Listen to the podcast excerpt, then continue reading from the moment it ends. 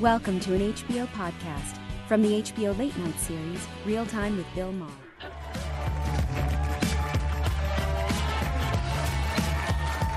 you doing? Oh, it's okay. You.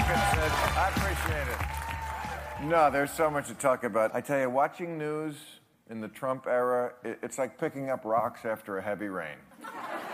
You know you're going to see something gross under there. So our president outdid himself. You know what he did this week, right? On Monday, he, he called the widow of a fallen soldier to console her, and by Tuesday, he was calling her a liar. Who knew empathy was so complicated? And then, on top of all that, he turns it into an insult on Obama. He says, Obama didn't call anybody. you know, Truman had that sign on his desk, the buck stops here. Trump has a sign, keep going, Buck.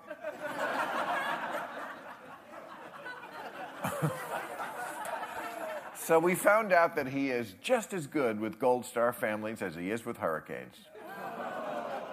On the bright side, maybe we have hit upon a way to keep Trump from starting a war. Uh, tell him, hey, think of all the calls you're going to have to make. but of course, here in California, we got our own problems. We have 15 major wildfires that have burned over 200,000 acres.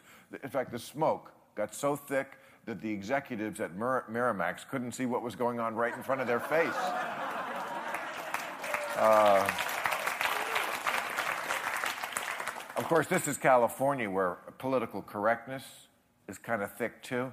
So we couldn't actually start fighting the fires until we had a big debate about the term flame retardant. now we're good to go. Uh, but hey, Trump says not to worry. He had a nice talk with the president of Sacramento.